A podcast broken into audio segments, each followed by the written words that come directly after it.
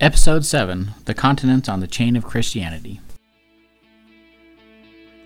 Welcome to the Principles in Practice Podcast. This is where we discuss biblical principles for life and learning. I'm your host, Heather Hall, and this is my co host, Brian Hall. In our last episode, uh, we talked about the chain of Christianity with events and key individuals. Today, we're going to talk about the continents in the chain of Christianity. So, Brian, what was it like for you when you were in school and you studied geography? Way back then? Way back then. All I remember is that uh, there's basically a big map, and you had to remember all the different places and just where they were on the map.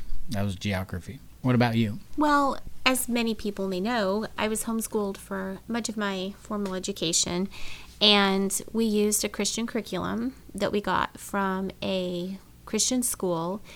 And I remember kind of the same thing that we would learn about locations on the map and specific features, but we would also have a Bible verse sprinkled here or there about how God was the creator and he created the geography and things like that. But we never were taught a providential view of geography. I didn't start to learn about that until we started to homeschool our own children with the the Noah Plan curriculum. And I think it was in the kindergarten curriculum when we had a geography lesson that started to go into those details, which were so fascinating.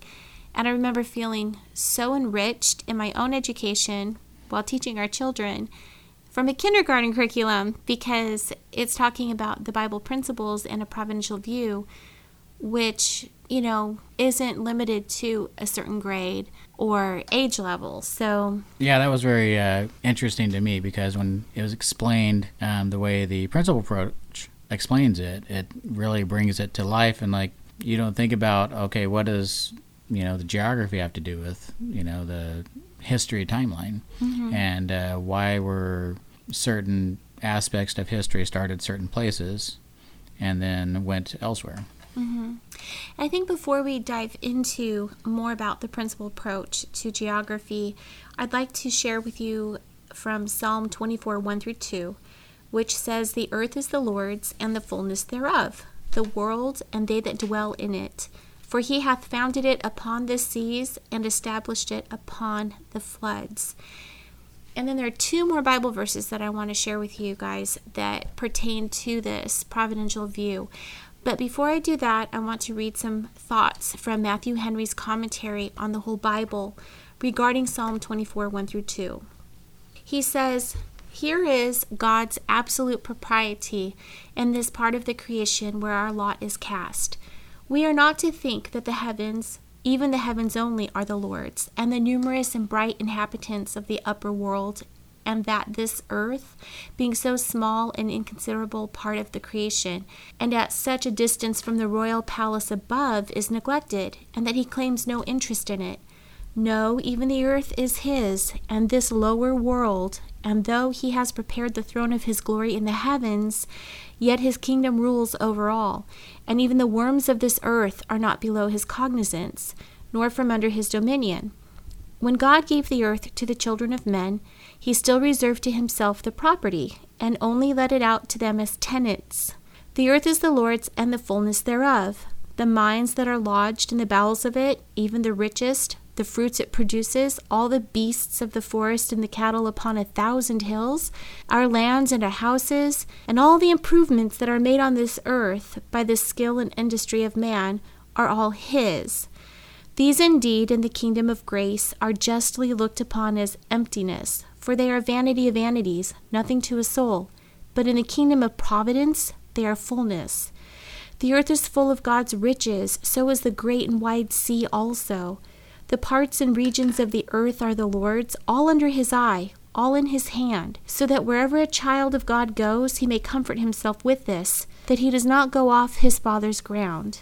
That which falls to our share of the earth and its productions is but lent to us, it is the Lord's. What is our own against all the world is not so against his claims. That which is most remote from us as that which passes through the paths of the sea, or is hidden in the bottom of it, is the Lord's, and He knows where to find it. And he continues on with a few more thoughts pertaining to verse 1, but I want to go ahead and jump down to verse 2 and share his thoughts on that. The ground of this propriety, the earth is his by an indisputable title, for he hath founded it upon the seas and established it upon the floods. It is his, for he made it, formed it, founded it, and fitted it for the use of man. The matter is his, for he made it out of nothing. The form is his, for he made it so that he is sole, entire, and absolute owner, and none can let us a title to any part but by, from, and under him. He made it so as no one else could. It is the creature of omnipotence, for it is founded upon the seas, upon the floods, a weak and unstable foundation, one would think but to build the earth upon, and yet, if Almighty power please, it shall serve to bear the weight of this earth. The waters which at first covered the earth and rendered it unfit to be a habitation for man were ordered under it, that the dry land might appear, and so they are as a foundation to it. He continues it, he has established it, fixed it, so that though one generation passes and another comes, the earth abides. And his providence, is a continued creation. The founding of the earth upon the floods should remind us how slippery and uncertain all earthly things are. Their foundation is not only sand, but water. It is therefore our folly to build upon them. And I think that those thoughts segue beautifully into Isaiah 42:12, where it says, "Let them give glory unto the Lord and declare his praise in the islands." And then Isaiah 24:15 says, "Therefore in the east give glory to the Lord, exalt the name of the Lord, the God of Israel in the islands of the sea." And how the islands of the sea ties into this whole conversation about the continents is that the continents are islands of the sea. I never looked at it that way before that Noah plan lesson. Neither have I.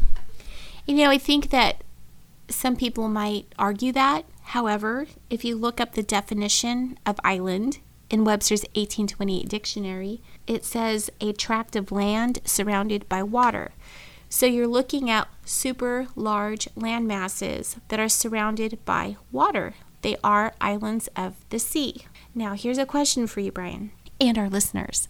Have you ever considered it interesting that there are seven continents? And that seven is the number of Messiah. I Had not considered that. It was really astonishing to look at that and tie that in with the verse that talks about how the earth is the Lord's and the fullness thereof. I don't know if it really has any significance, but I thought that was really interesting. It is interesting. So, you have a quote from Arnold Guyot. Yes. Now, could you give us a little bit of a background on who Arnold Guyot is? He was a geographer from the uh, 1800s, and he was a Christian. And this is one of his quotes The forms, the arrangement, and the distribution of land masses on the surface of the globe, accidental in appearance, reveal a plan which can be understood by the unfolding of history.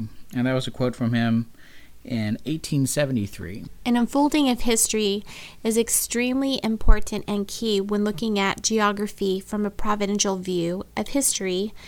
And that's because we have three continents that we consider to be the continents of history, and then there are three that are considered to be the continents of antiquity.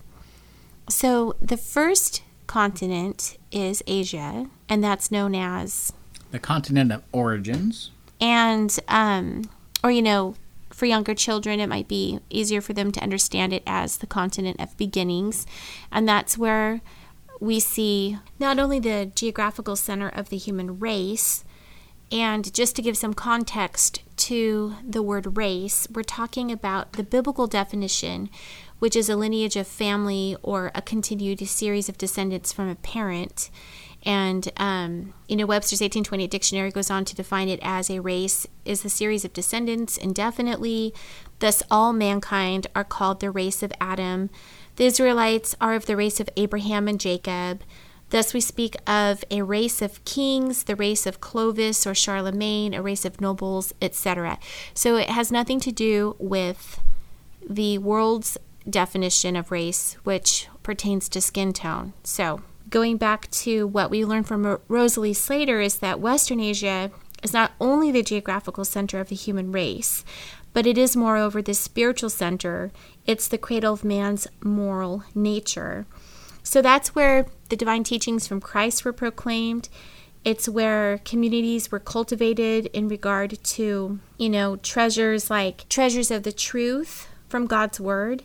It's where God's chosen people lived. Okay, and that's where our Savior was born and raised, where he preached, where he ministered, where he was crucified and buried and raised again and ascended to heaven. Um, it's where the gospel originated and ended up being spread westward from. And it was also the, uh, if you look at the climate of Asia, um, it's where it's the perfect climate for preserving the scrolls and the documents that uh, we have used for our moral compass. Mm-hmm. So um, then we look at Europe, which is west of Asia. And when we study about Paul's missionary journeys, we learn that he travels from Asia to Europe. So he's taking the gospel westward. Just want to add real fast that Europe is considered the continent of development. And also, they have, um, with Europe, you have, as a continent, you have distinct nationalities that have formed uh, due to their closer proximity to one another. Mm-hmm. And they also have similar climates in that area as well. And that also allowed for better communications since they're closer proximity than in Asia. Yeah, and the weather was more mild, so it was easier to travel and help the gospel spread further westward within Europe. Yes. And Europe also has more of a coastline than any other continent. So it wasn't as hard to travel to travel around Europe as it was in Asia. And it wasn't only easier for people to share the gospel, but it was easier for people to be able to communicate, to share ideas. So eventually, over time, we see that God helps some men in Europe to understand the ideas of government, his principles of government that we find in his word, and those ideas eventually help form the United States of America. So then, traveling westward further, we end up with the Protestant Reformation taking place, and eventually the separatists and Puritans, or Pilgrims and Puritans, end up coming to the shores in North America. And North America is known as the most complete expression of the Christian civilization. Or we could also say that it's the most complete form of the gospel expressed in civil government. So during this whole uh, time period when uh, people were being prepared and learning about uh, God's providential plan for government, uh, America was being preserved and protected until it was ready.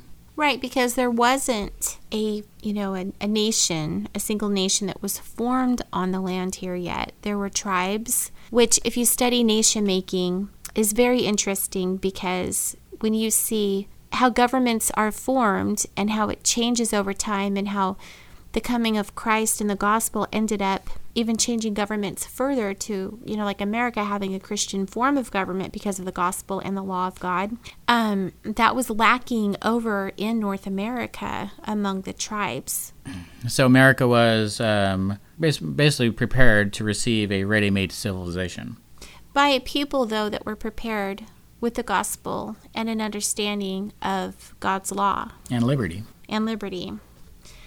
So, um, now that's not to say that the other continents didn't have God's word shared with them. We're just looking at how the march of history has brought the gospel from Asia to North America. And basically gives them a, a fresh start with their government. Mm-hmm. And we'll talk about more of nation making in a different episode. But for now, we're just helping you see how to look at geography with a providential view and how God has planned has had plans and purposes for the continents over the course of history. So, when we talk about the continents of antiquity, when we're looking at the map of you know a map of the world, we can see that the continents of history are paired up with continents of antiquity. Right. So, like if you look at Australia, it's paired up with Asia. Mm-hmm and that one um, basically has many rare animals and plants. Mm-hmm. And then Africa is paired up with Europe, and Africa has the grandest kind of animals. And then so South America is paired up with North America, and uh, it has the most beautiful plants of the continents. Mm-hmm. And something to consider about Antarctica is that it may very well help control the climate on the Earth.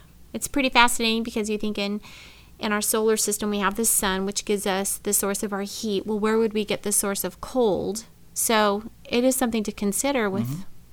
with the climate of Antarctica, helping to control the heat and the coolness of the Earth. Yeah, very interesting.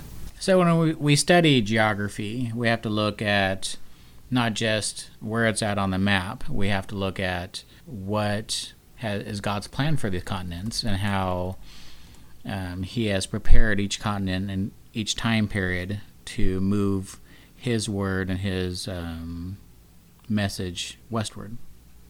Right. And also, geography needs to be honored as its own individual subject. If we clump it together in something called social studies, we're going to overlook God's providence, His care and provision, His plan and purpose for the continents, with the purpose of spreading the gospel across the globe. And then also having a nation that is formed differently from all the other nations over history.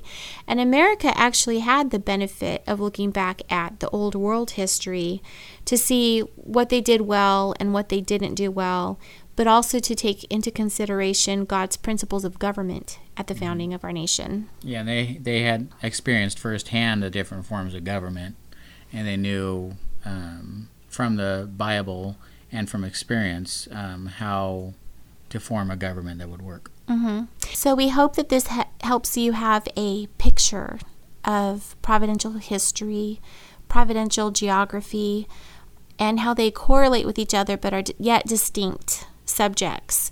So, if you want to learn more, then um, you can find more information in Teaching and Learning America's Christian History, which is one of the red books. And um, there's the Noah Plan History and Geography Curriculum Guide that goes more in depth about uh, geography as well when it comes to topographical studies and um, map making. Map making, right? The students do map making and they follow a map standard.